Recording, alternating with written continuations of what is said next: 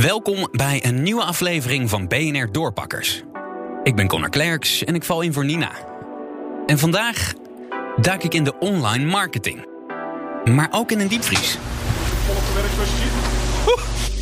Ik ga namelijk praten met Happy Horizon. Dat is een marketingbedrijf met een slim idee in de coronacrisis. Die crisis en voornamelijk de lockdowns zorgen ervoor dat we meer dan ooit bestellen.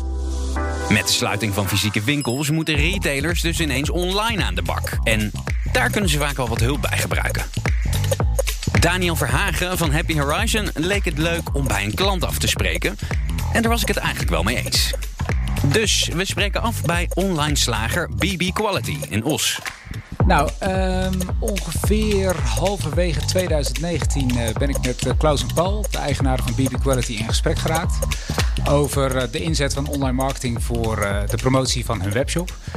En daar zijn we toen over in gesprek geraakt en eind dat jaar gestart met de inzet van een aantal performance kanalen, zoals wij dat noemen. Dus Google, Facebook advertising, waar we mee aan de slag gingen. En op dat moment zagen we eigenlijk dat het lekker ging. Dus dat was een beetje de start van, uh, van de samenwerking tussen ons. En Klaus van Vught van BB Quality laat me eerst de koelcellen van hun gloednieuwe pand zien. Dat ze door de grote groei veel eerder dan gepland in gebruik hebben genomen. Ik had mijn jas aan moeten houden. Ja, hier is het 2 graden, dat klopt ja. Dan hebben we hier, dan gaan we naar de eerste ruimte, daar wordt het vlees verwerkt. Nou ja, ik kan zo door de koelcel naar de volgende ruimte lopen. Kijk, in deze box is het iets, uh, iets ja, aangenamer. Hier wordt het uh, gehakt gemaakt wat wij zelf produceren. Ja. Gehakt is voor ons heel belangrijk, een heel belangrijk product. Want ja, het is het, een van de meest gegeten producten in Nederland. Maar nog steeds een product ja. waar je je eigen als slager denk ik heel goed mee kan onderscheiden. Ten opzichte van het vlees, uh, ja, zeker het gehakt in de supermarkt. Nu gaan we de diepvries in. Oh jee. Die is echt koud. Min 17. Min 17 en dan is het nog warm eigenlijk. Ja, die staat hier normaal min 20. Je bent ook volop gewerkt zoals je ziet. Oeh. Ja, die komt wel even binnen.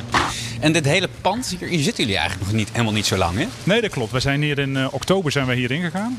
Ja, we hadden eigenlijk, uh, voor, voorheen zaten we in de slagerij van mijn ouders. En we dachten, ja, daar kunnen we nog wel een paar jaartjes zitten. Maar afgelopen jaar is alles zo in de stroomversnelling gekomen. En voor ons ook, dat we halverwege het jaar zagen, nou, dit, uh, dit gaan we niet redden in dit pand. Als wij, dan overleven december niet. December is bij ons standaard altijd de drukste maand. Daar kan je ja. zien dan eigenlijk alle klanten die wij het hele jaar hebben opgebouwd.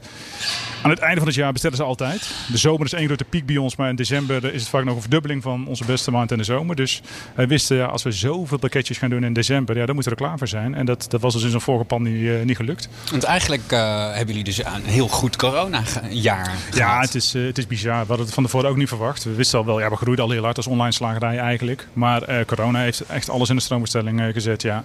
Dus de mensen die ons, uh, ja, er waren best veel mensen die ons al wisten te, wisten te vinden. Maar ja, ook door de samenwerking met Happy, uh, Happy Horizon. En uh, een stukje marketing. En dat steeds meer mensen online gaan zoeken, zijn gaan zoeken op vlees. Hè? Werk aan de winkel dus voor Happy Horizon. En specifiek voor Daniel Verhagen. Um, uh, wij zijn een digital marketing agency. We hebben verschillende vestigingen in Nederland. Uh, en we focussen ons op uh, ja, marketingactiviteiten ontplooien voor onze klanten. Waarbij digital ongeveer 80, 85 procent van ons werk is. Uh, we hebben een aantal uh, online marketing teams. We hebben webdevelopment uh, in huis. we hebben ook echt een creatieve afdeling binnen onze groep. En we hebben een data- en strategieteam.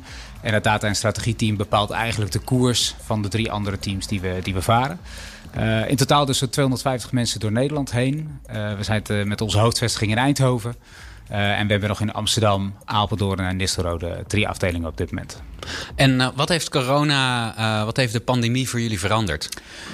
Nou, het was in de beginfase heel onzeker. Dat denk ik voor alle bedrijven hè, was het ook voor ons wel een onzekere tijd. Van wat gaat dit nou doen? We zagen dat heel veel, vooral grote corporates en grote adverteerders, die draaiden echt de budgetten even tot nul.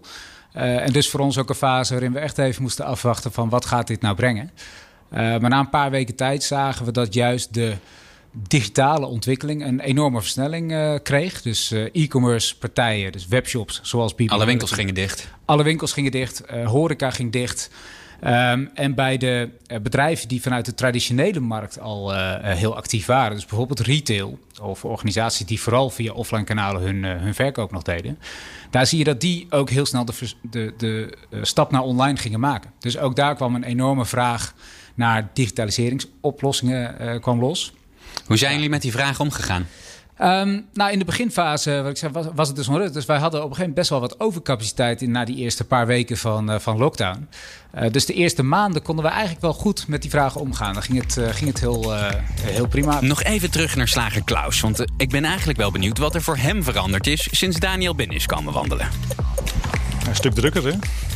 het is vooral, nou ja, de, in, in onze werkzaamheden is eigenlijk weinig veranderd. Uh, eigenlijk vanaf het begin toen Paul en ik uh, begonnen, zeven jaar geleden, ja, het, het, uh, ons idee was gewoon dat we goed vlees moesten leveren. We wilden de mensen wel laten ervaren wat goed vlees was. Ja, en dat doen we nu nog steeds. Alleen ja, nu in een grotere, in een groter pand en, en een grotere volume.